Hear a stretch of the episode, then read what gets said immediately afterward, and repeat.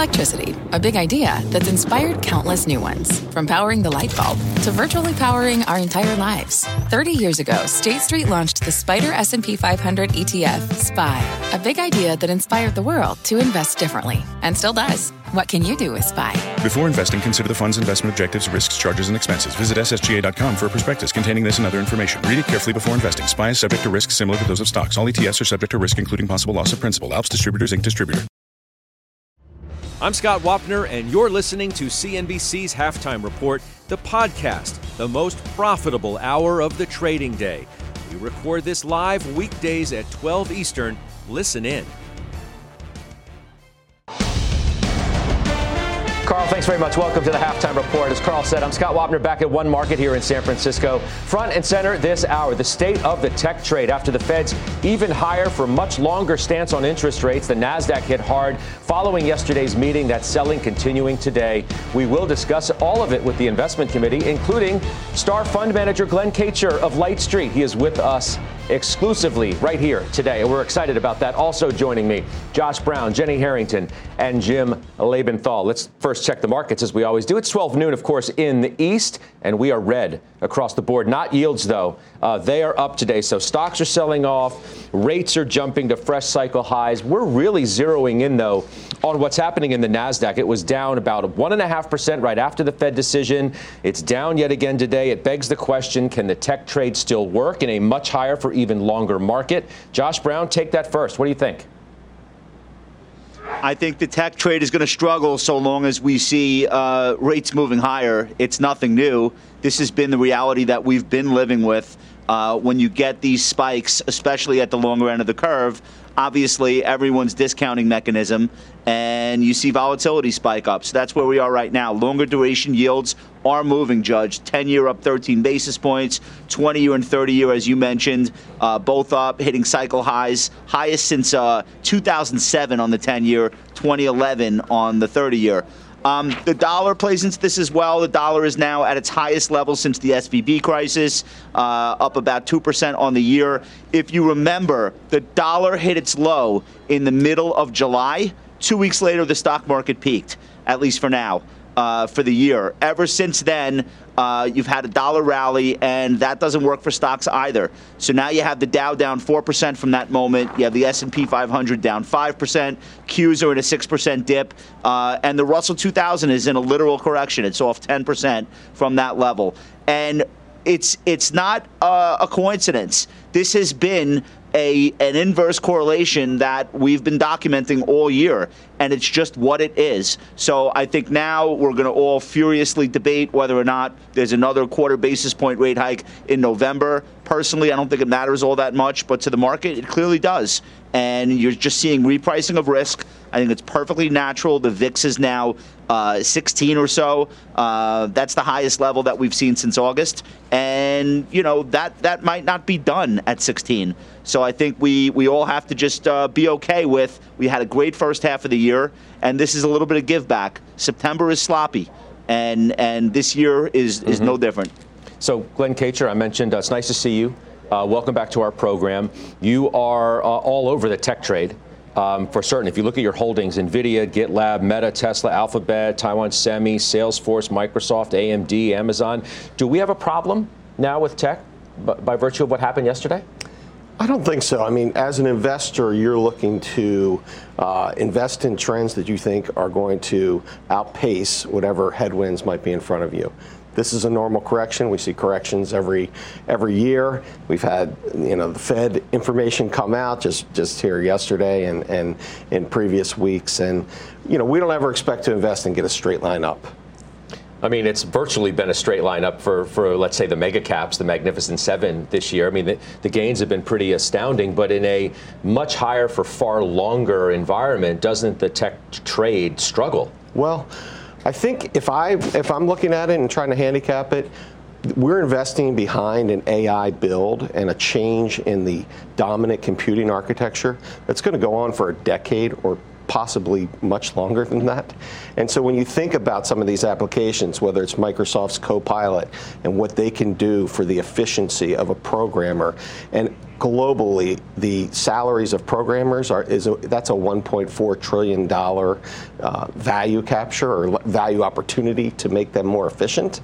This is a, we're talking about tremendous long-term opportunities here, and I would bet that the opportunities we're investing behind when we're investing in technology and the and the AI opportunity, that's going to outlast any short-term correction and any worries about the Fed in the near term. So we'll get we'll get obviously to more of that. But Jenny, how would you entertain this this question? I mean, it, it becomes a trickier market.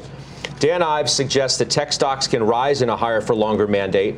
Um, he says yes is his answer, and he gives you you know all the reasons why. As I, I suppose you would would suspect to hear from him. But you know there are some who suggest that by virtue of what the Fed did yesterday, which was somewhat surprising, it, it, at least leaning for you know taking some cuts away and being in that much higher for far longer stance, that you you a you have rates higher and then you have the, the risk of a recession rising as well. So tricky for a value investor like you. Uh, in many respects, you're not, you know, overweight to to any of these mega cap tech names by any stretch. But what do you do now? Right. So I think I think we really need to stop, particularly right now, talking about tech as a broad thing overall. And it's really interesting because the conversation we had here yesterday with respect to our discipline growth strategy was how many opportunities there actually are in kind of like the fallen tech angels. So we're looking at things, and we haven't added them yet, we may or may not, but we're looking at things like DocuSign and ZoomInfo, which actually have really significant free cash flow yields. They're down significantly off their high. So we're starting to sort through tech. So I think we need to just not say tech and let that be it but rather get really, really granular in terms of where we're looking and what's happening. And I know we'll talk about it later, but like what happened today with Cisco and Splunk is really interesting. And that's saying, like, okay, you've got Cisco trading at 13 times, being treated as if it's just an old school cyclical hardware company, but actually they've really morphed into a subscription based software company in terms of what component that makes up of their revenues. So, like, you need to start thinking more creatively, not just being broad based. I think this is where we've kind of coasted for the past 10 years on just tech going up and the market going up and you being able to play index indices. But I think it re- excuse me, I think it really is important now to be an active manager and have a more concentrated portfolio and make really specific stock bets. Maybe so, but you know, Jim, the, the slide broadly in tech um, is pretty dramatic, right? You look at the Nasdaq is down uh, four and a half percent in a week. Um, I said it was down 200 points, 1.5% right after Powell got off the stage. Uh, it's following through today. The Nasdaq's down uh, 180. So if you're invested in growth, if you're invested in mega cap, I don't care really where you're invested along the growth spectrum. If it's part of that universe, it seems to be a struggle by virtue of this notion that rates are just going to be higher than we thought for longer than we thought. Um, Scott, that is definitely the catalyst for why the market's moving overall. And I do think what's going on today is about the markets overall. What we're seeing in tech is just what's been going on all year, which is to say that it's amplified every market movement. If the market goes higher, tech goes higher than the market overall. Same thing on the downside. But I think all that's happening right now is that it's September seasonality. The catalyst for the seasonality is the Fed. The market's going to take a few days here and readjust to higher, higher than it thought for longer than it thought. And in that process, as people take a little money out in this in this incrementally more fearful environment, where do they look to take money from? They took take money from the things that have gone up in some cases over 150 percent. I'm not surprised to see Nvidia uh, down as much as it is, uh, given that that's where people are going to take money from. Them. They're going to take their profits. But I do not, for one second, think that we are at the start of a long slide into much lower lows from where we are here. This economy is too strong. Number one, look at jobless claims today today. And fundamentally, and I think this is what Glen was saying, you know, fundamentally, these technology stocks have good reason for earnings to grow from here. Whether it's AI, whether it's enterprise spending, you know, like like uh, Jenny's talking about with Cisco, whether it's cloud computing, there are many reasons for the stocks to fundamentally do well once we get past September. That's all fine and good, Glen, but you still have to entertain the idea of whether some of these valuations within the mega cap stocks, many of which, as I said, you own, are just overvalued, I mean, whether they're too rich. How, do you how do you look at valuations in, in that space, particularly the biggest seven stocks?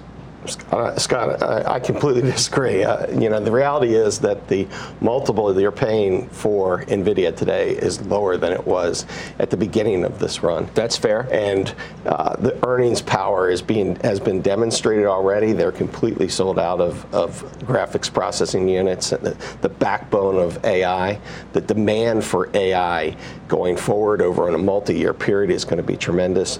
They make the chips, and AMD does as well, that are going to be the bridges, the, the roads, and tunnels of artificial intelligence.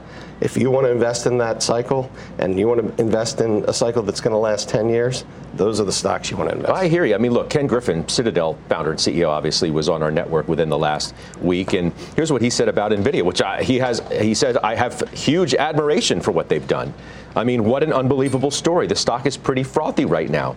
But boy, have they executed. That's an A plus management team. So I mean, even somebody like Griffin, who who likes and admires what they've done, takes a look at you know that stock in particular. But many of these, maybe not Nvidia, you know specifically, but many are above their their 10-year historical average for for forward PE. Citadel's investment strategy is, is by definition pretty short term when you look at how they make their money. So um, we're playing a different game than they're playing. Uh, we're not worried about what's happening in the, in the, next week or two. We are looking at what's going to happen over the next one, three, five, ten years. But when I say that, you know, okay, you look at the 10-year historical averages, I said if, if, if there are many of these stocks, if not most, are above it, you don't take any pause and say, well, you know, Microsoft is trading, you know, I don't know, it was like 33 times. It's probably a little less than that now. Apple was, you know, above 30, and obviously it's it's had a corrective phase in some respects too. But you know, uh, this has been multiple expansion. That's what the story has really been, and it still remains to be seen as to whether the earnings are going to live up to where the multiples have expanded to, right? Absolutely, but you know that's where we do our work, and we're meeting with the startup companies that are saying, "Look, here are the problems that we're trying to solve. This is how big a market opportunity is here." We're meeting with customers that are working with those companies that are saying, we want more efficiency, we want smarter workers, we want more efficient programmers and, and opportunities to, to invest our capital more efficiently going forward. And that's what these, these what AI powered computing does. Josh Brown has a question for you about NVIDIA. Josh? Hi, Glen. Thanks so much for joining us. I, I share your uh, optimism about this rebuild that we're going to do um, and moving computing to the next le- uh, level. And I'm a long term NVIDIA shareholder, but I did take some off the table this summer. And I think the, the, the risk here, and I want to hear if you agree with this, the risk for NVIDIA shareholders, regardless of how bright the future might be, is that there's been a tremendous pull forward in demand and that it'll be very difficult for them to repeat the upside shock that they've delivered during the last two quarters. Is it likely that they can do another 40% upside surprise to guidance, for example? Probably not. Um, is it possible that a lot of the orders that we're seeing and the shortages that we're seeing for their GPUs is that is it likely that we'll still see that level of demand into 24? So if if someone's bearish on Nvidia, that's probably the the, the case that they would make. I'm not bearish on Nvidia, but that is the thing that has me a little bit cautious here. Do you share that that that sense of caution or not necessarily? There's always double ordering, as you know, in the semiconductor business when chips are in short supply. So I think it's up to a professional and fantastic management team like the one that NVIDIA has to try and cut through those orders and, and look for uh, look for that double ordering and, and, and ship to those customers that are ready to consume those those chips. So that's always a risk. But I think in this case, there is so much actual demand here for the chips. I mean, I think if you look uh, in the last couple of weeks when Google had their developer conference and they brought Jensen on stage, and for a long time Google had been saying, yes, we buy GPUs, but um, we're happy using our TPUs in our business. Uh, and at the same time, I think they wanted to bring Jensen out and show him off at their developer conference and say, yes, look, if you come and you're going to develop on the Google plat- Cloud platform, you will have access to cycles from NVIDIA's GPU chips. And they needed to show their customer base that they're aligned with NVIDIA because that's the chip everyone wants to program on. As, as positive as you are on, on AI and you articulated all the reasons why, do you feel like there's a little too much hype in, in the space and that we've branded too many companies as AI winners?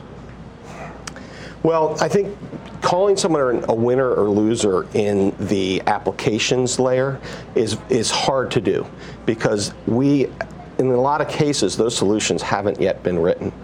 And there are startups right now that are just getting going that will be competing with those application companies, such as an Adobe.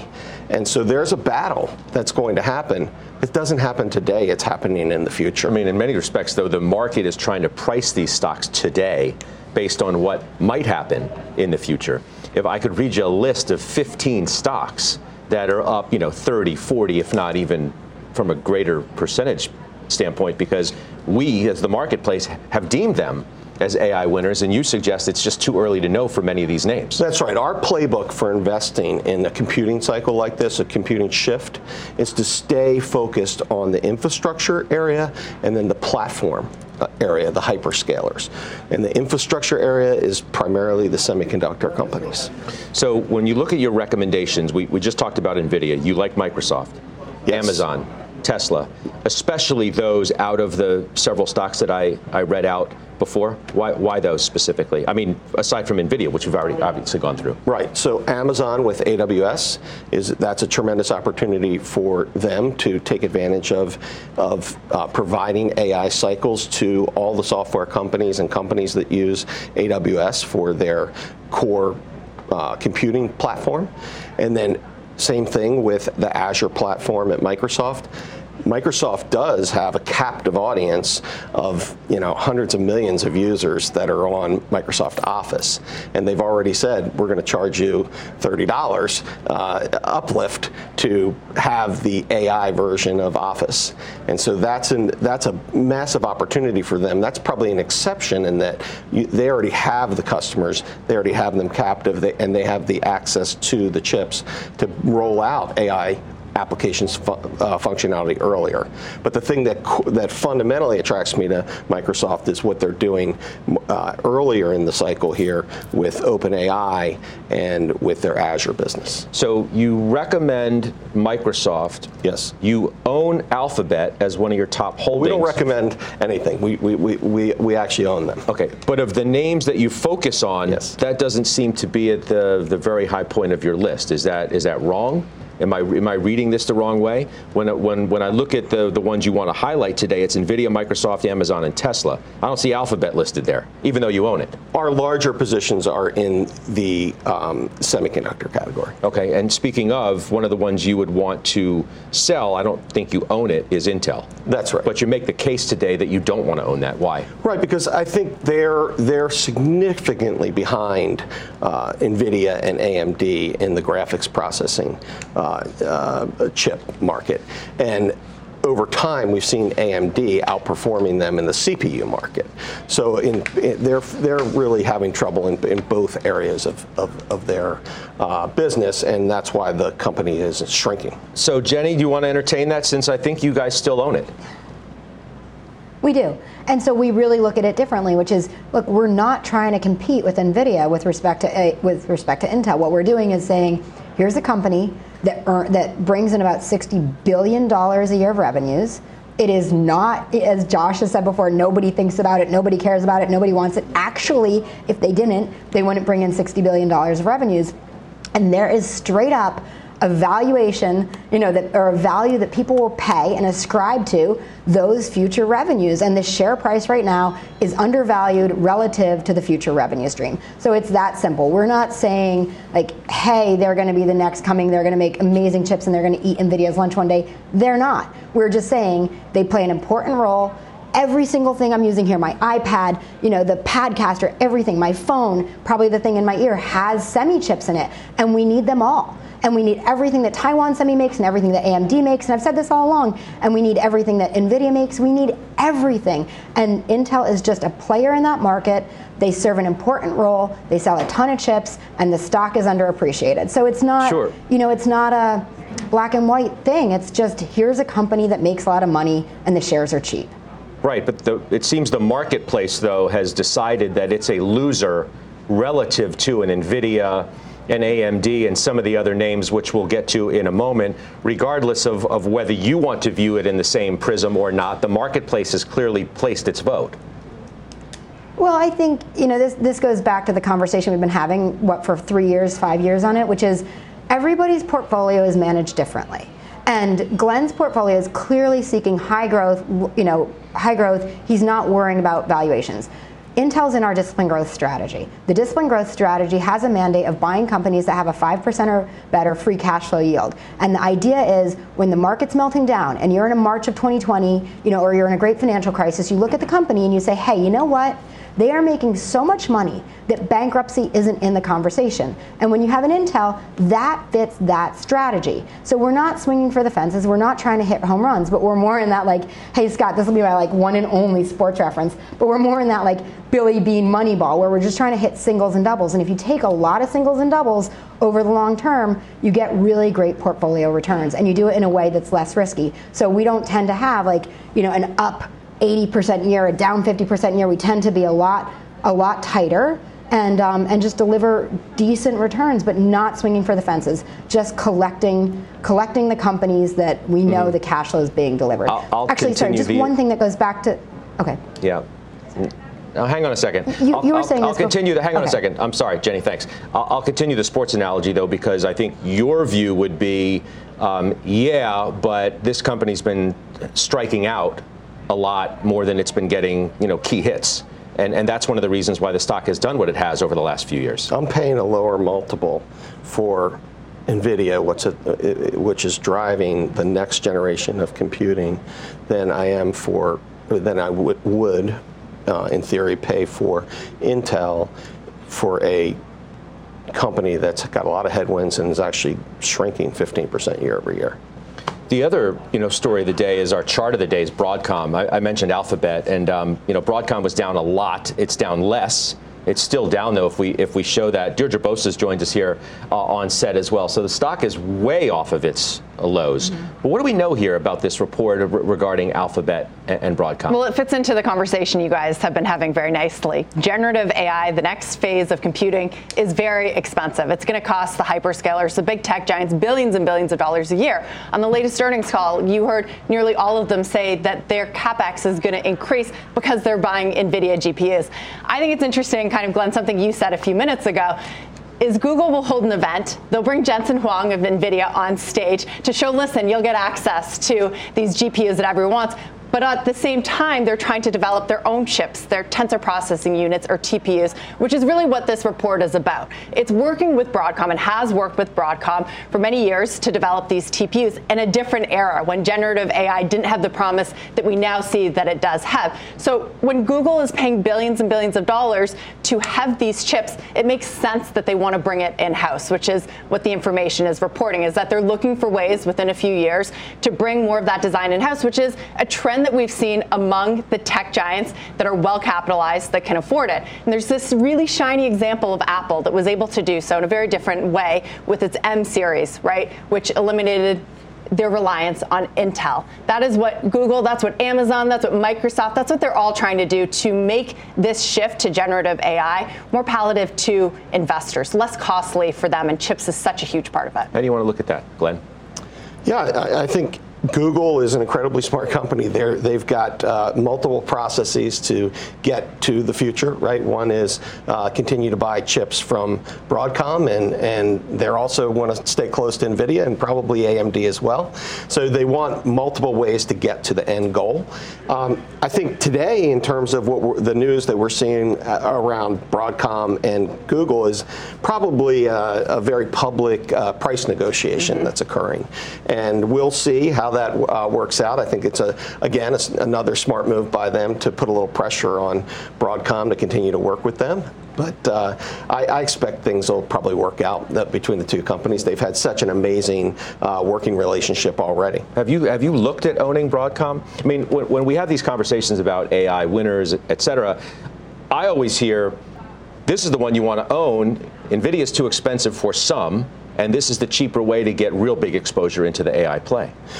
Definitely, we own Broadcom. Uh, we own it. Uh, you know, th- this custom semiconductor category at Broadcom, which is you know where the relationship with Google and the TPU side lives is between 12 and 15 percent of revenues for the company next year.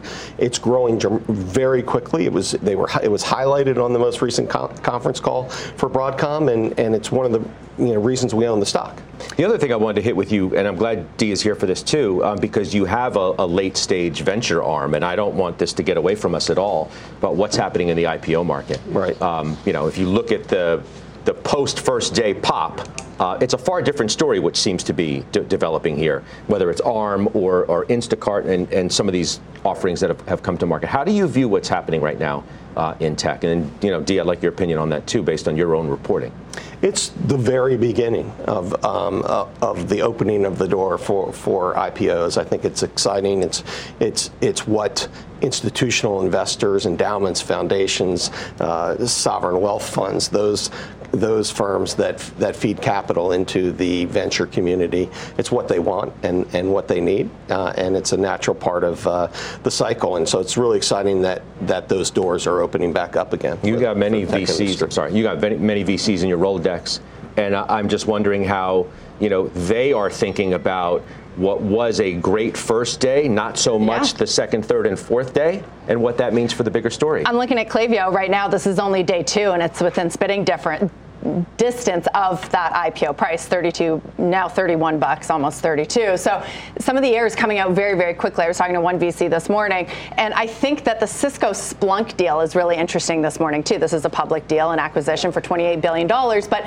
what some of the enterprise software companies, right, that are maybe looking, that are private, looking for an IPO, maybe they're looking at strategic M&A, right? When you have legacy players like Cisco going out and saying, okay, maybe the valuation looks attractive. And by the way, Splunk is getting 157 a share share. It hit 200 at the peak, but it also went as low as 75 bucks. So if you are a software enterprise company, you've seen your valuation come down. Maybe you don't want to do a round because you don't want to do a down round. There's private equity, there's strategic acquisitions that could be compelling versus an IPO, which is still far from certain. It's only been about a week or so since we saw ARM and then Instacart and now Klaviyo.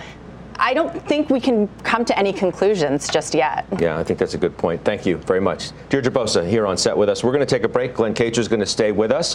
When we come back, want your reaction, uh, Glen, to what uh, DoubleLine CEO Jeffrey Gundlach told us yesterday about what his ideal portfolio looks like following yesterday's Fed meeting.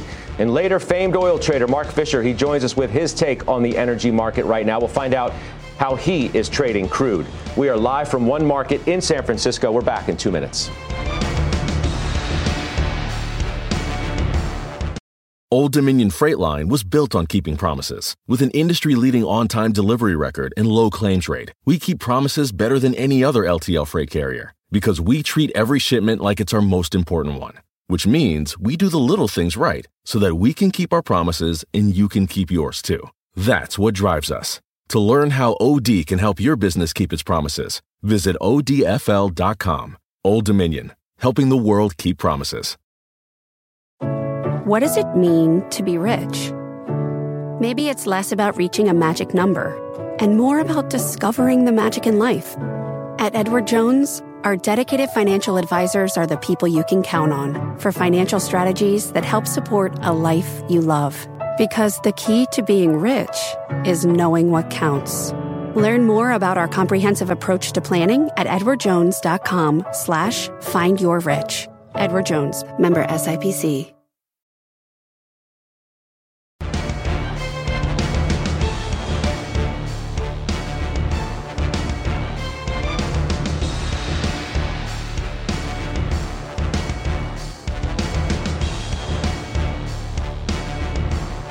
Year and three quarters ago, bonds were stupidly overvalued. And as rich as stocks were when they began that bear market, uh, they were cheap to bonds. That's, that's changed by a factor of four.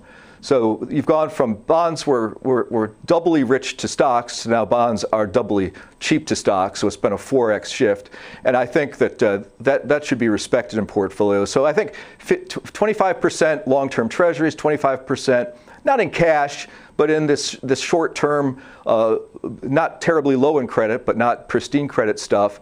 And then you want 25% uh, in stocks. And at this point, I, I think there might be a case for building a uh, position in commodities. All right, that was DoubleLine's Jeffrey Gundlach with me on Closing Bell yesterday, post Fed, talking about what his ideal portfolio would look like right now. Josh, weigh in on this. What do you think? Bonds doubly cheap to stocks, and he gave you the breakdown of what he would do, and then we'll get Glen Kacher's take. Well, I think Jeff Gundlach's take uh, is is worth a lot more than mine. But I'll just tell you something that we've been doing on a very practical basis in client portfolios uh, over the last two weeks. Uh, during 2020, there was really no difference in yield between short-term bonds versus intermediate or long, uh, and we took we took advantage of uh, not having any duration risk and being ready for yields to rise, with no idea of when they would rise. Uh, but we biased all of our uh, strategic portfolios toward as little duration as possible. What changed over the last couple of weeks is we've made the decision that all things being equal, you don't have that much daylight anymore between, let's say, a three month or, or six month T bill versus, you know, the three to seven year uh, Treasury bond ETF, for example. And so, if there's not that much of a difference in yield, uh, but we do want to lock in the current relatively high yields, now is the time to take on more duration. So, we have actually made that shift for clients. It's not because we think we're at the end of the hiking cycle or we have some sort of edge on whether we're going to five and a half or six. We are comfortable locking in these rates and not having to worry about eventual rate cuts, whether they start in mid 24, late 24, or beyond. So that's something that we've done on a very practical basis in light of how much we've seen rates move uh, really across the curve.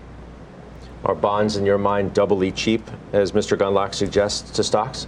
Well, we're equity managers, so our, our primary focus is on, on, equity markets. And, you know, when I look at it, you know, rate, rates are, you know, there's a risk they continue to go up. I think Larry Summers came came out and, and said it eloquently that, that there's likely to be a, a, um, a miss uh, on, on either side. And, and uh, so, you know, we're not experts in that in that area. But what I when I look at tech stocks and I say, what are, what's the real impact of higher interest rates?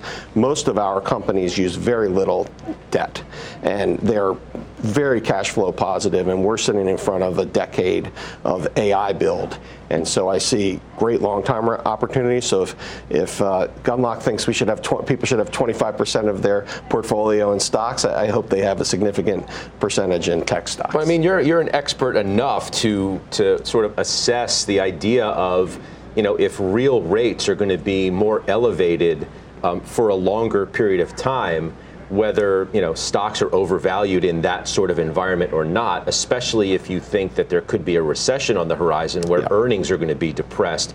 Depressed earnings, higher real rates, valuations need to be questioned, don't they?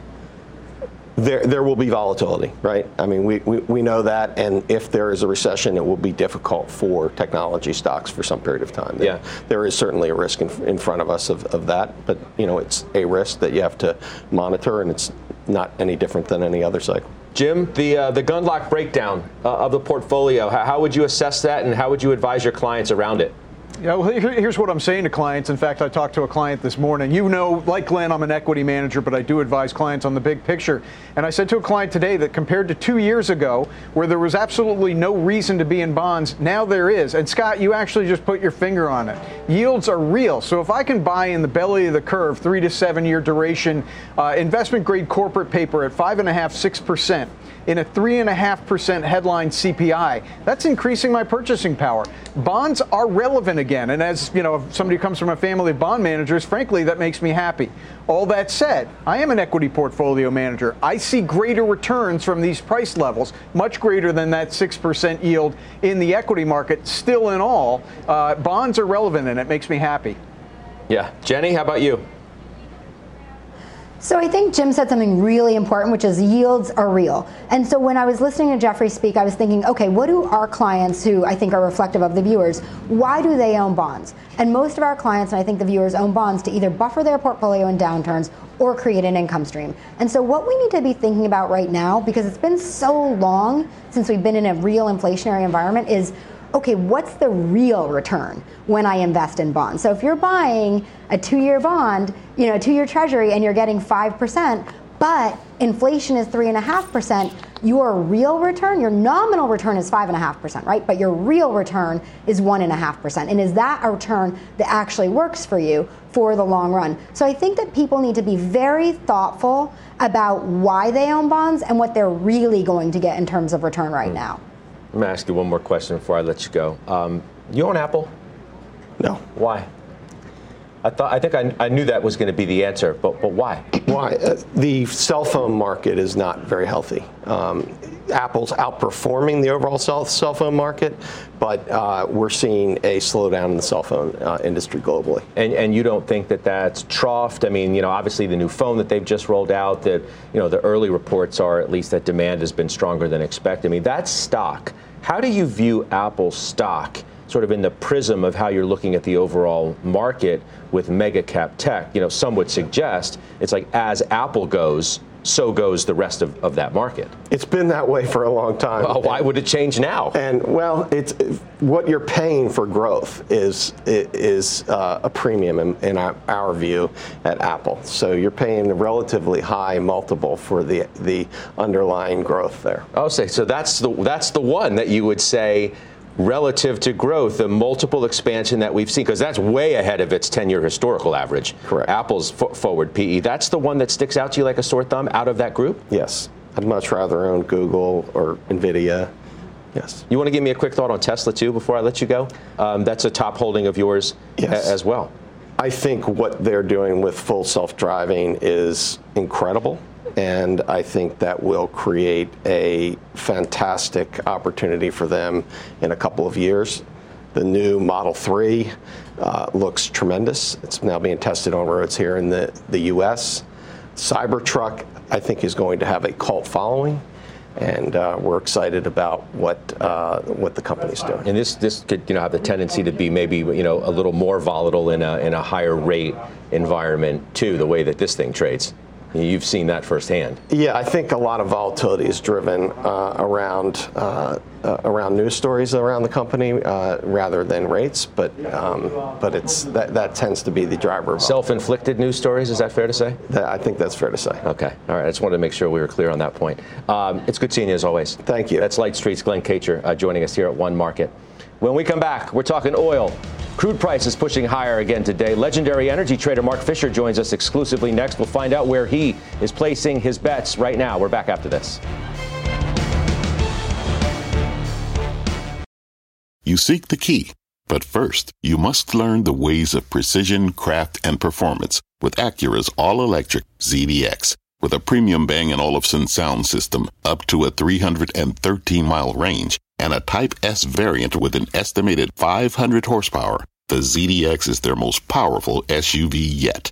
Unlock the energy when you visit Acura.com to order yours today.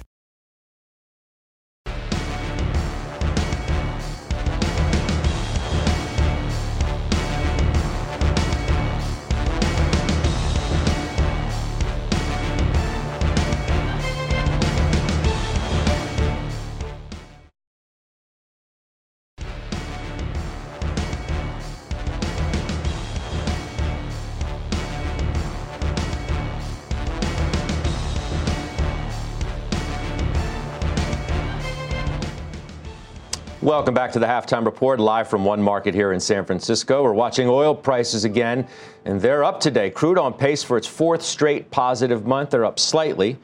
Is the recent rally running out of steam? It's a critical question.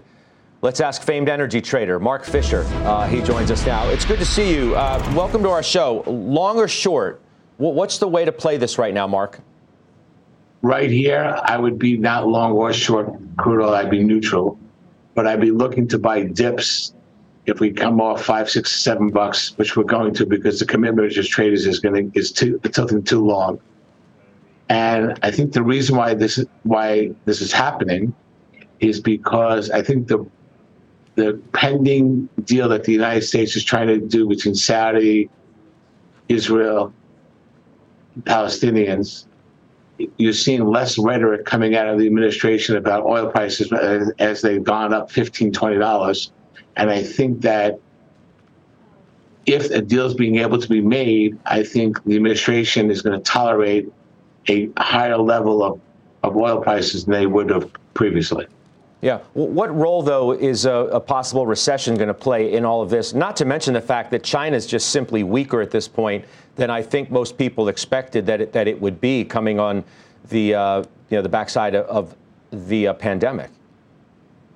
I think that the recessions, you know, the, the fears of recessions are already priced in. I think that interest rate interest rates, especially what, what occurred yesterday, are kind of priced in. The market's telling you that interest rates have gone up, right? and crude oil has actually rallied, you know, 10 $12. I think the incremental barrel crude oil is going to be pretty resilient to recession. I think China, I think to some degree, is overblown. But I think the real issue going forward is going to be refinery capacity. What happens to the price of heating oil, distillate, gasoline? Uh, and that's a wild card because of the fact of the lack of growth of refinery capacity in this country and elsewhere. Yeah. And so what about the well, what about the dollar? Well, what what about the dollar, Mark? I, I, don't. I have no idea how the dollar plays into it. You could say that uh, uh, that's doesn't it always though? Do, doesn't it always though? In some respects, I mean, that's the general thought is that you know obviously a higher dollar not good for crude and vice versa. Yes, but I, I, I, like I like to live in my lane, and that's outside my lane. I I, I look at the factors that are going to impact the next three months. The impact the next three months. How what, what's the weather going to be over the next three months of this winter? What's going to happen? You know, to drive the next six dollar, eight dollar move in crude oil over the next 30 to 45 days, if there's going to be a 30, 40, uh, a six to eight dollar move.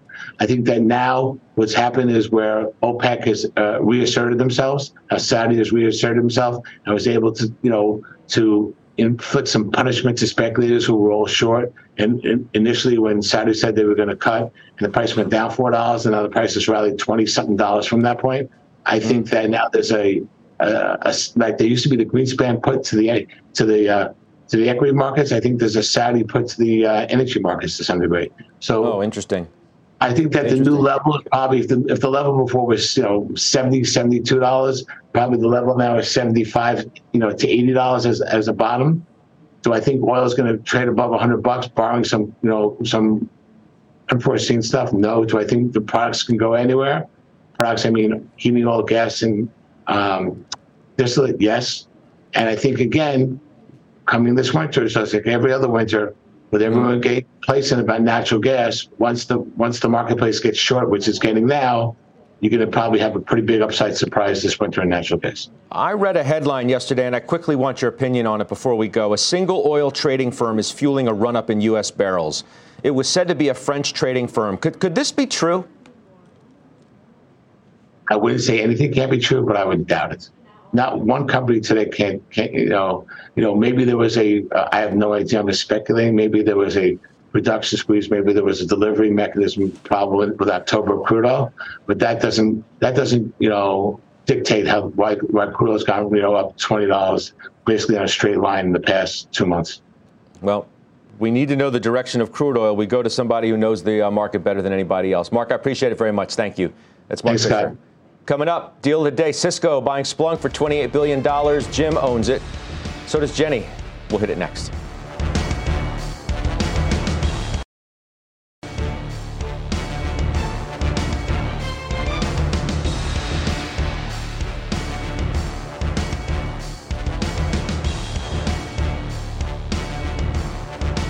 We're back on the halftime report. A big deal in the tech world today. Cisco buying Splunk $28 billion. Shares of Splunk, as you see, up on the news. Cisco, though, down. All right, Jim, you first. You're a shareholder of Cisco, obviously. Give us your take here.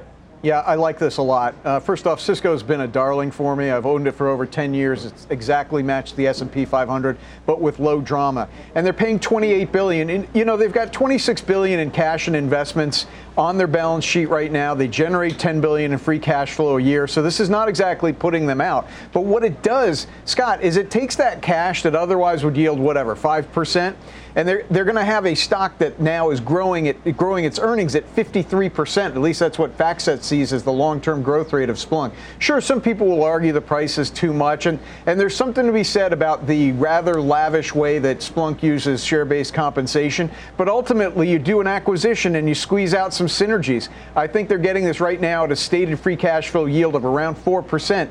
That's going to go higher once they squeeze out those synergies and as the company continues to grow. I really like this deal. Jenny, what about you? You own Cisco as well. Right, so everything Jim said, and then in addition to that, it really matches the strategy that we've seen them using for the past better part of the decade. If you look at it, about six years ago, their subscription um, software revenues were about 10% of total. Now they're at 43. And all this says to me is like, hey, we're marching along that path. They've shown huge discipline. They haven't made any acquisitions in the past four years. Yes, this is a big one, but in their 40 year history, they've made over 200. So I think they've been disciplined, they've been thoughtful. There was a lot of chatter about this deal last year, and I think February of 22. So I think they've been thinking about it. I think it's very, I think it's just a smart, thoughtful, on the exact right track for them. So we're pretty psyched about it too. All right, good stuff. We'll take a quick break. We'll come back here to one market. We'll do final trades next.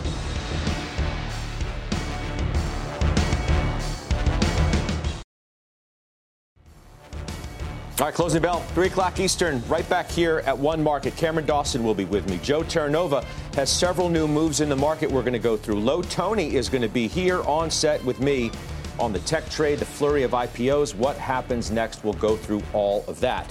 Final trades. Jenny, you're first. Sure. Triple N REIT. So this used to be called National Retail Properties. Whenever there's retail, the stock goes down. They own things like Circle K and 7-Eleven. 6.1% dividend yield. 32 history of paying. 32 year history of increasing and paying out that dividend. Okay, Farmer Jim, what do you got? Yeah, as semiconductors have pulled back over the last month, month and a half, a lot of bargains have appeared, and NXP Semiconductor is one of them. Okay, Josh Brown. Uh, CrowdStrike just had its annual user conference. Really had a lot of great stuff to say about subscription gross margins going up. I'm still in the name and I like it. All right, couple hours. I'll see you right back here. Guide you through that final hour of trade. The exchanges now. You've been listening to CNBC's Halftime Report, the podcast. You can always catch us live weekdays at 12 Eastern, only on CNBC. Opinions expressed by the Halftime Report participants are solely their opinions and do not reflect the opinions of CNBC, NBC Universal, their parent company, or affiliates, and may have been previously disseminated by them on television, radio, internet, or another medium. You should not treat any opinion expressed on this podcast as a specific inducement to make a particular investment or follow a particular strategy, but only as an expression of an opinion. Such opinions are based upon information the Halftime Report participants consider reliable, but neither CNBC nor its affiliates and or subsidiaries warrant its its completeness or accuracy, and it should not be relied upon as such. To view the full halftime report disclaimer, please visit cnbc.com forward slash halftime report disclaimer. CNBC has quick and easy to understand business news updates at the open, midday, and close every weekday. Markets, money, and more from Wall Street to Main Street. I'm CNBC's Jessica Ettinger. Follow and listen to CNBC Business News Updates wherever you get your podcasts.